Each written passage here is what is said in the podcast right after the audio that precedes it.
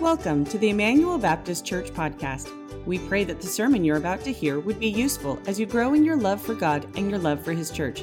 Now, here's today's sermon. To the book of Proverbs, and we're going to continue being in Proverbs only for the next couple weeks. I will mention um, here in a uh, month, month and a half, two months, we will be getting out of Proverbs and moving to the book of First Thessalonians. Going to go to the New Testament and working through the book of First Thessalonians. So, just want to give you a heads up on that. If you're interested in getting one of those ESV uh, journals, those ESV Bible journals, to take notes as we go through the book of First Thessalonians verse by verse, let me know. I'm going to order a few of them, and uh, I don't I don't think they're much, but if you order it through the church, you'll get um, a little bit off. Uh, certainly tax, and then I think you also get some, a discount um, going through the church. But anyway, let me know if that's something you want to get. I think it's like maybe four bucks, and and I I find it helpful to journal um, alongside the text. But that'll be starting, I think, first week in March or late February. We'll be going through that book. For now, we need to finish up Proverbs. If you remember, if you've been with us for probably six months now, in Proverbs, uh, the first nine chapters of the book are a bunch of letters for Rehoboam before he takes the throne to be the king of Israel, written by the wisest man who's ever lived, Solomon. And he wrote, and the first nine chapters are just a compilation of letters to his son, preparing him for the throne. Then chapters 10 through 29, that's really the next 19 chapters, are what you and I know Proverbs to mainly be about. It's what Proverbs is best known for those bite sized nuggets of wisdom, right, on a variety of topics. And so we really just honed in on a few of those topics, looked at a, a handful of scriptures um, of what Solomon has to say on those topics from chapters 10 through 29. Now we're going to move on to the, the last two chapters of the book. That's Proverbs 30 and Proverbs 31. You'll find those not to be like the chapters before it. Instead, they're actually two poems written by two different people. It's not by Solomon anymore, written to Rehoboam, but they're poems written from different people. And so today, uh, we're going to start to work through Proverbs 30. Now, Proverbs 30, I tried to write one sermon on it, and it, there's just a lot there. There's a lot there. And so we're going to spend a few weeks on Proverbs 30, that first poem. And today we're just going to get started on it, okay? The first part of the first poem. Uh, we'll be looking at Proverbs 30, verses 1 through 6.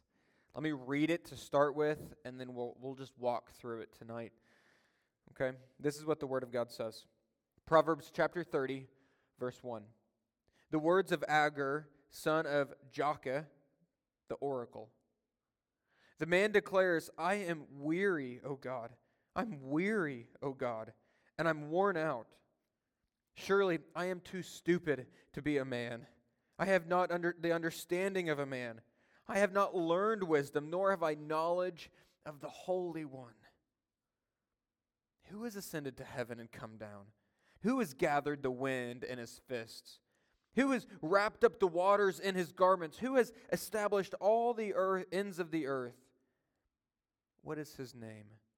And what is his son's name? Surely you know. Every word of God proves true. He is a shield to those who take refuge in him. Do not add to his words, lest he rebuke you and you be found a liar. This is the word of God. Maybe that felt a little confusing at first. That's okay. It felt pretty confusing to me when I first read it. If you feel like, no, actually, I feel pretty good. Good for you. Good for you. So we can tell from just the very first part of verse 1 that this is a new author, right? It's not Solomon to Rehoboam, but it's rather this man named Agur, son of Jakeh. And I'll start by um, telling you all that we know about Agur. There it is. We know nothing about this man. We, know nothing of him, and, and, um, and yet he's an author in the Bible. Isn't that crazy? I mean, that, that's genuinely crazy. It's not surprising to me that, that Solomon wrote some of Scripture, or, or King David, or, or Peter, or Paul. These make sense. But Agur, son of Jakeh, not mentioned anywhere else, not only in Scripture, but anywhere that we have preserved in writing from the ancient world? Nothing. We know nothing of him other than what we get in Proverbs 30. I think firstly, that's just that's just really neat. Um, but two, it teaches us something that God uses what we would maybe label as people no, nobodies. We maybe would call him he's he's a nobody in, in history. And yet God uses such people.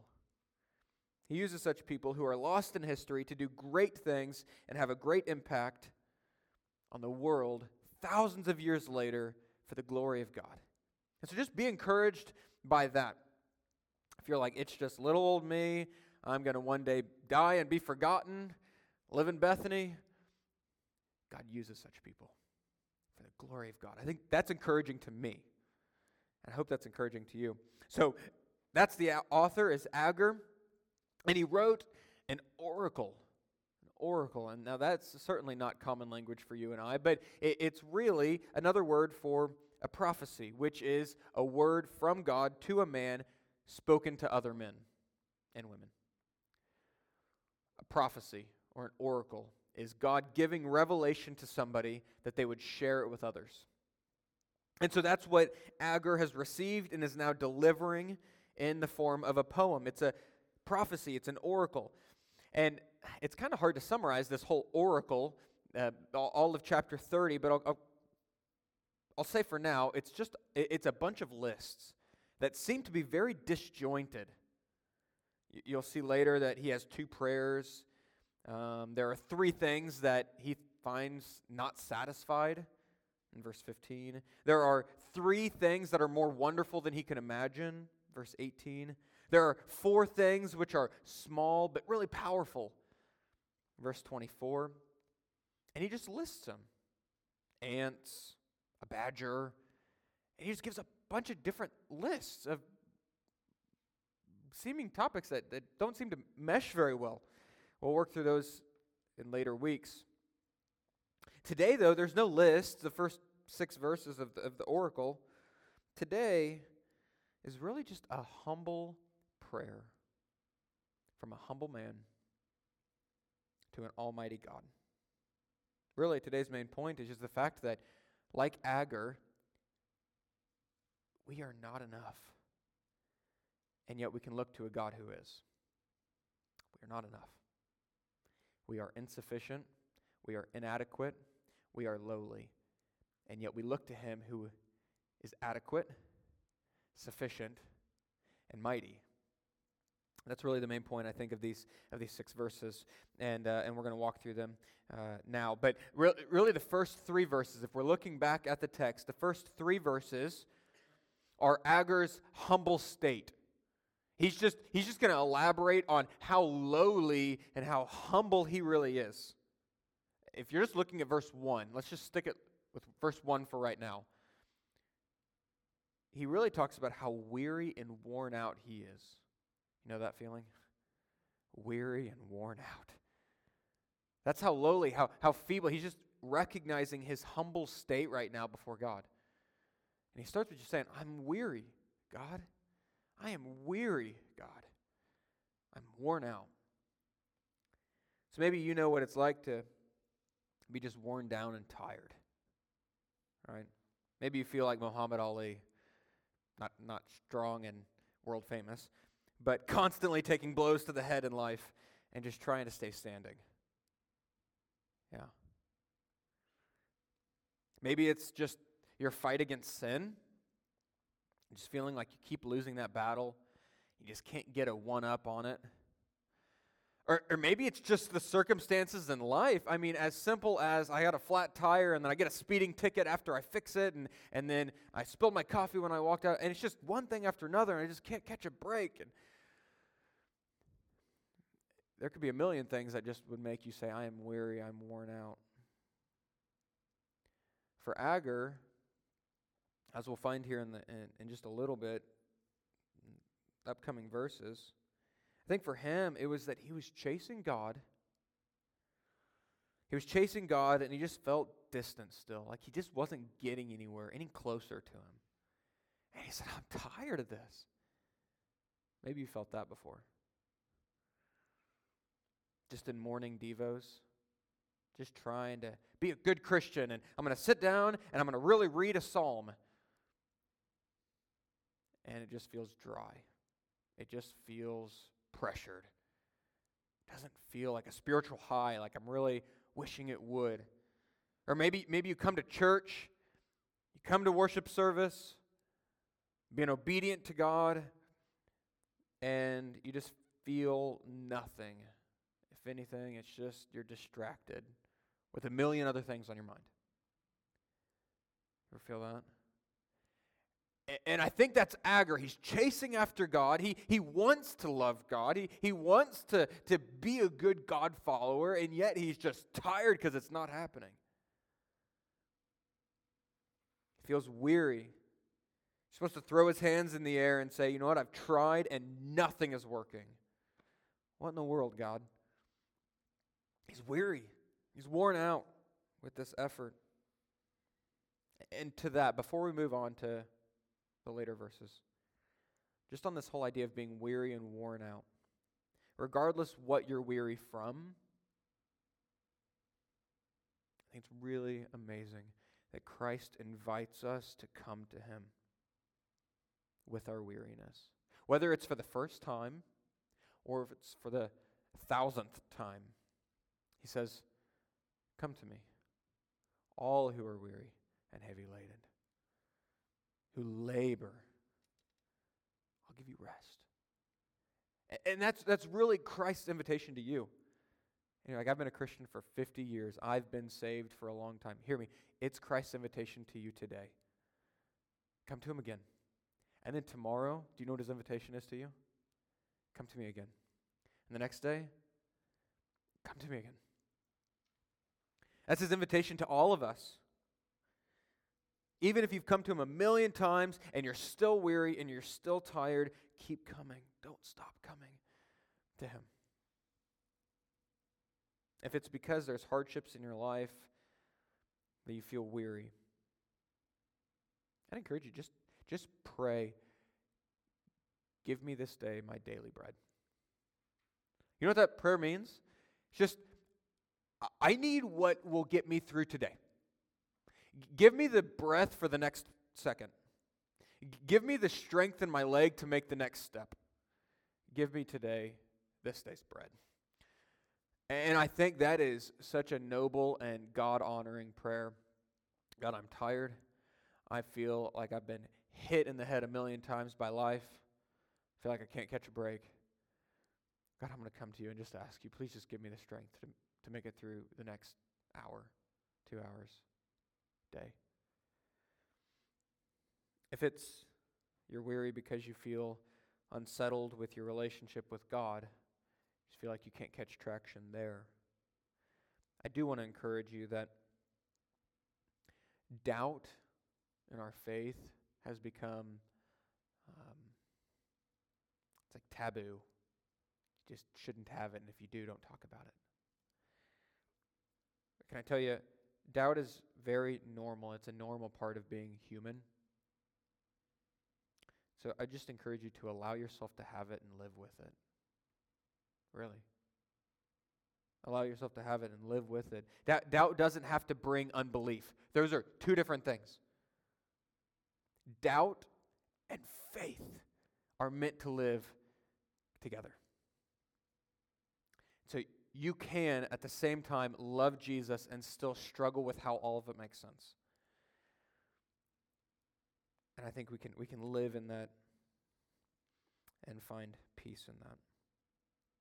So, firstly, Agur just acknowledges God, I am weary, I'm worn out, uh, I'm tired, and my, my tires are spinning here.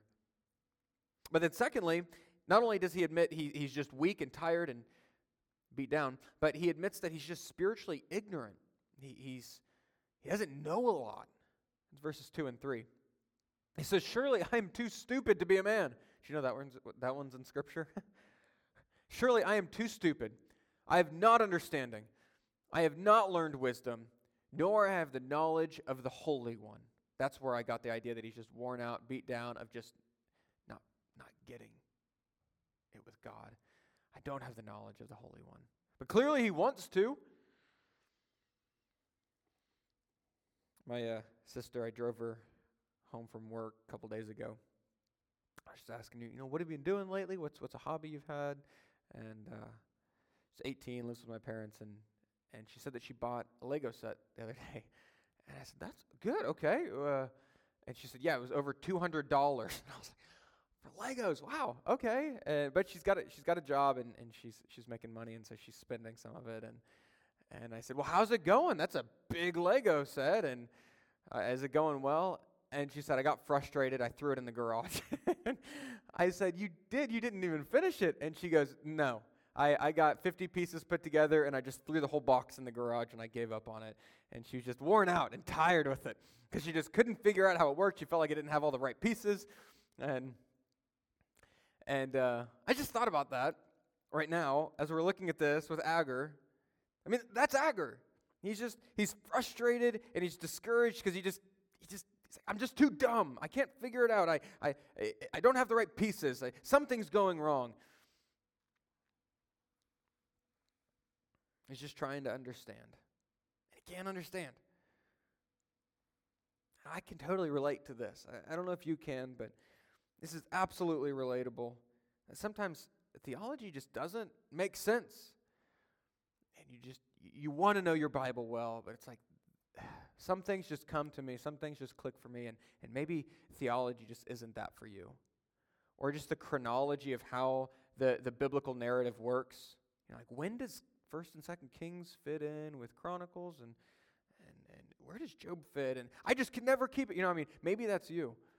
And you're just like Job, like, I just can't figure it out. No matter how hard I try to read my Bible, I read my one year Bible every year, and I still, just doesn't click for me. That's Agur. That's Agur. And it really brought Agur to a place of discouragement. Can I say maybe even self hatred? He didn't like the person in the mirror. He said, I'm just so stupid. That just grieves my heart to, you know, think somebody's feeling that way, especially as they're just trying to understand and search for God. So if that's you,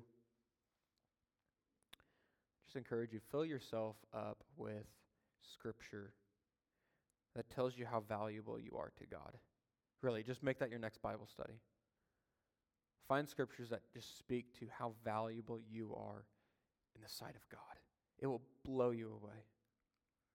I mean, just start with the first page in Genesis 1. You are the crown of all God's creation. He made the world and the stars and the galaxies. He made the running water and all the animals. And the crown of creation, He waited for you and me to be the crown of all creation, the, the pinnacle, the last thing, the cherry on top. That's you. You are an image bearer of God, the designer of everything. Matthew 6 talks about how God cares for the birds of the sky and the lilies of the field, and yet how much more does He care for you, who is of far greater value? Just search the Bible for all these scriptures. If you're just down on yourself about self hatred, search the Bible. You will find God's crazy about you. God loves you. He has designed you in, intentionally. It's an amazing thing. There's so many reasons to love yourself, eh, not in a sinful, prideful way, but just because you see in yourself the beauty of your designer. Agur needs to see that. But, but even, even with that, it seems to me that Agur thinks he's dumb, but is actually much smarter than he realizes. Really. Just look at verses 2 and 3 again. I'd say the average man has no concern about his sin, about his lack of running for God, he, he shrugs his shoulder and says, I don't really care if I go to church on Sunday. I, I don't really care if I read my Bible. The average man, the average person in this world couldn't care less. Yet that's not Agur. Agur cares deeply, doesn't he? He cares deeply. I think he's farther along than he thinks he is. And he's, uh, he's aware of his flaws. He's aware of his neediness for God. He says, God, I'm weary. I don't know everything. A lot of people think they know everything.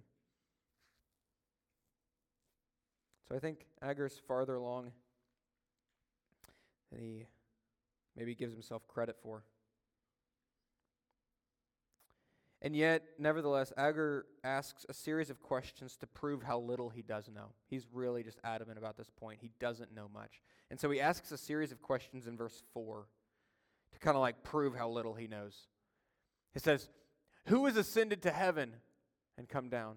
Who has gathered the winds in his fist? Who's wrapped up the waters in his garments? Who has established all the ends of the earth? What is his name? What is his son's name? He's talking to God. Surely you know.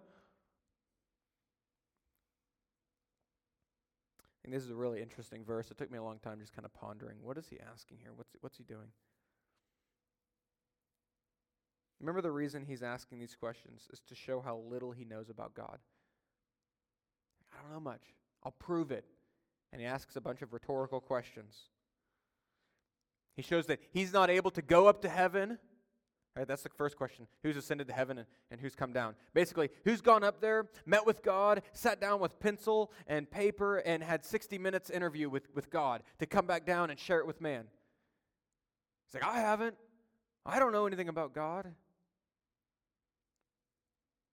He knows, he knows there's some being out there, some deity who can gather the winds in his fists who's wrapped up the waters in his garments. He knows there's some God out there who has established all the ends of the earth, but he doesn't know him.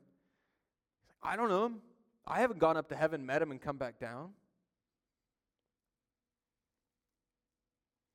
I think he does teach us a valuable lesson, and it's a lesson you and I really need to hear. That you can know things about God, but not have a relationship with him. See that? Agur could just list off a number of things that are absolutely true about God, aren't they? I mean, God is the one who gathers the winds with his fists. He's wrapped up the waters in his garments. God is the one who's established the ends of the earth. He knows these things about God, and yet you can know things about God and not know God. So, veteran Christian, can I talk to you?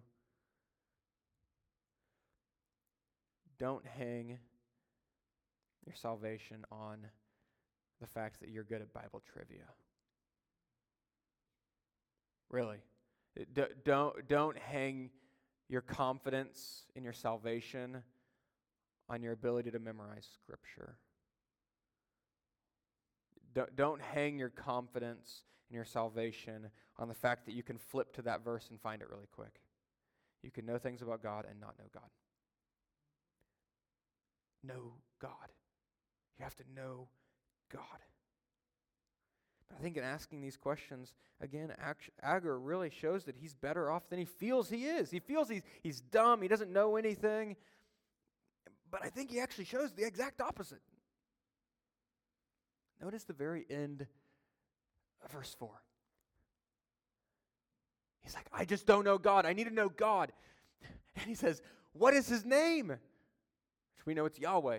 And then he says, What is his son's name? Pause. Hold on for a second. Wrote in the Old Testament. You tell me another place in Scripture in the Old Testament that talks about the Son of God. And yet, Agur, verse 1, he prophesied revelation from God to people that God has a son, and we need to know his name. Wow. Agur thinks he doesn't have anything to offer. Agur thinks he doesn't know anything. God illuminated his mind to know there is a Son of God and there is God, and he needs to know his name. I think that's absolutely amazing. It teaches us that you can't know God without knowing the Son. You hear that? You can't know God without knowing his Son. Jesus says it this way that no one comes to the Father but through me. Agur's saying that. I need to know God. I need to know his Son. The question is do you know Jesus? Do I know Jesus? Because without Jesus, I don't know the Father. What a wonderful name it is, the name of Jesus. Do I know Jesus? And again, I'm not asking, do you know about Jesus? Can you rattle off facts about Jesus? Virgin born, first century, carpenter's son, died around 33 years old, crucified under Pontius Pilate. Not asking if you can rattle off knowledge about Jesus. I'm asking, do you know him relationally? Do you walk through life with him? Do you call on his name for salvation, for your sins? So, Agur so far has just revealed how lowly he is, his humble state. Your and I's humble state. He's weak, feeble, worn down. It's verse 1. And he doesn't know much. Verse 2 and 3. 4. I love this. Even though Agur knows his own problems, he also knows God, God is his solution. It's verse 5. Look at what he has to say about God. He says, Every word of God proves true. He is a shield to those who take refuge in him. You see what he's doing here? He's saying, God's the solution to my problems. I have this lacking, and he fills it up for me. What were his, what were his two problems that he's mentioned? He doesn't know much, he doesn't know much at all. He says, I'm too stupid. I don't have much understanding. It's a knowledge problem. It's the first one. Second one, he's weary, he's worn down, he's physically depleted. What are the two things he wants to celebrate about God? He knows everything and he's strong. He meets my need. Do you see this? I'm lowly. I'm not enough. He's high and exalted and He's enough. He meets my need. Verse 2, I'm stupid. I don't know anything. Verse 5, he's always right. He knows everything. His word always proves true. He's never gotten an answer wrong.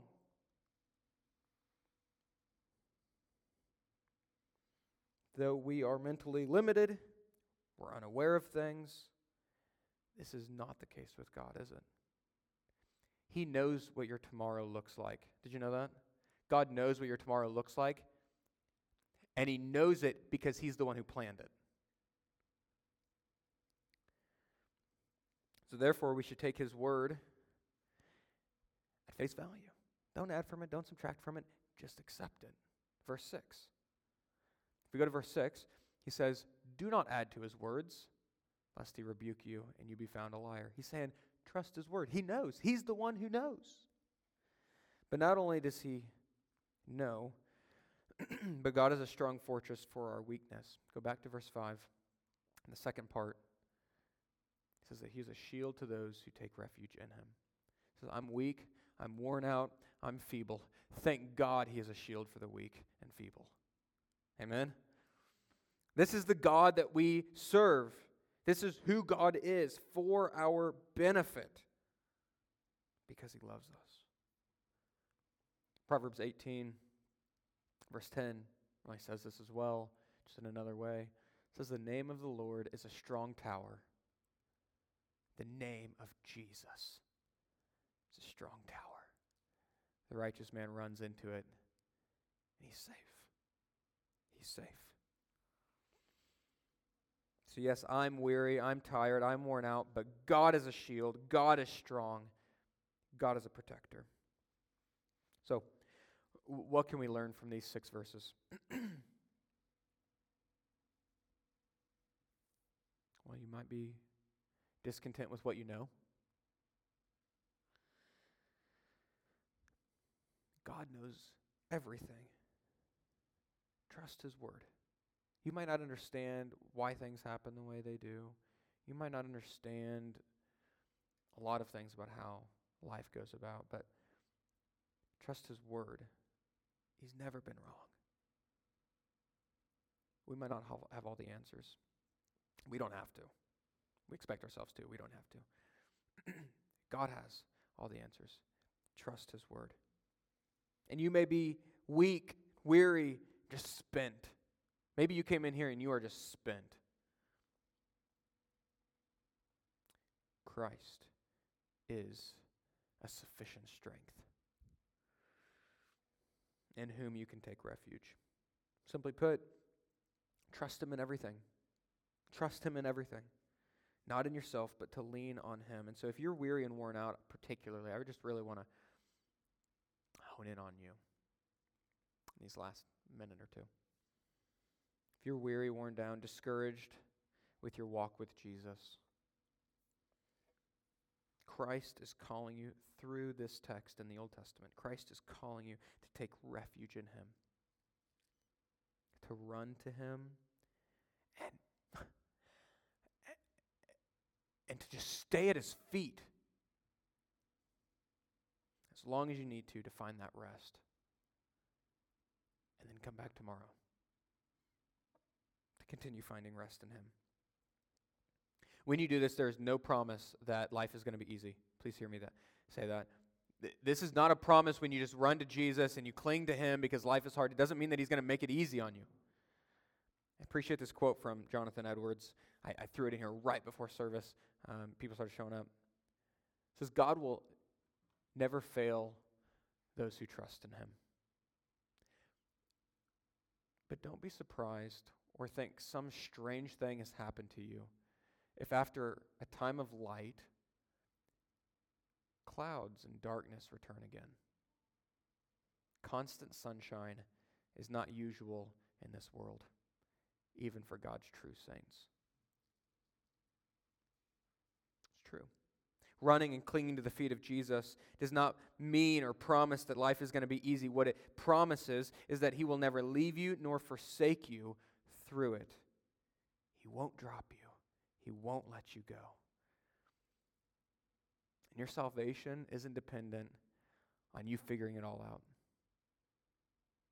Your salvation is dependent on His strength as a shield and a tall tower. He is our refuge and He is our strength. Just want to encourage you with that text. And next t- next week we're going to go through verses seven, I think, through nine. Um, it's going to be a few weeks. So we're going to be in Proverbs 30. There's so much here. So, but for now, let me pray for us, and I think we'll have one more song. Thanks for listening to today's sermon. If you live in or near Bethany, Missouri, we invite you to join us for our worship services held on Sunday morning and Sunday evenings, as well as our various activities on Wednesday nights. For more information on how you can get involved, visit our website at bethanyibc.com.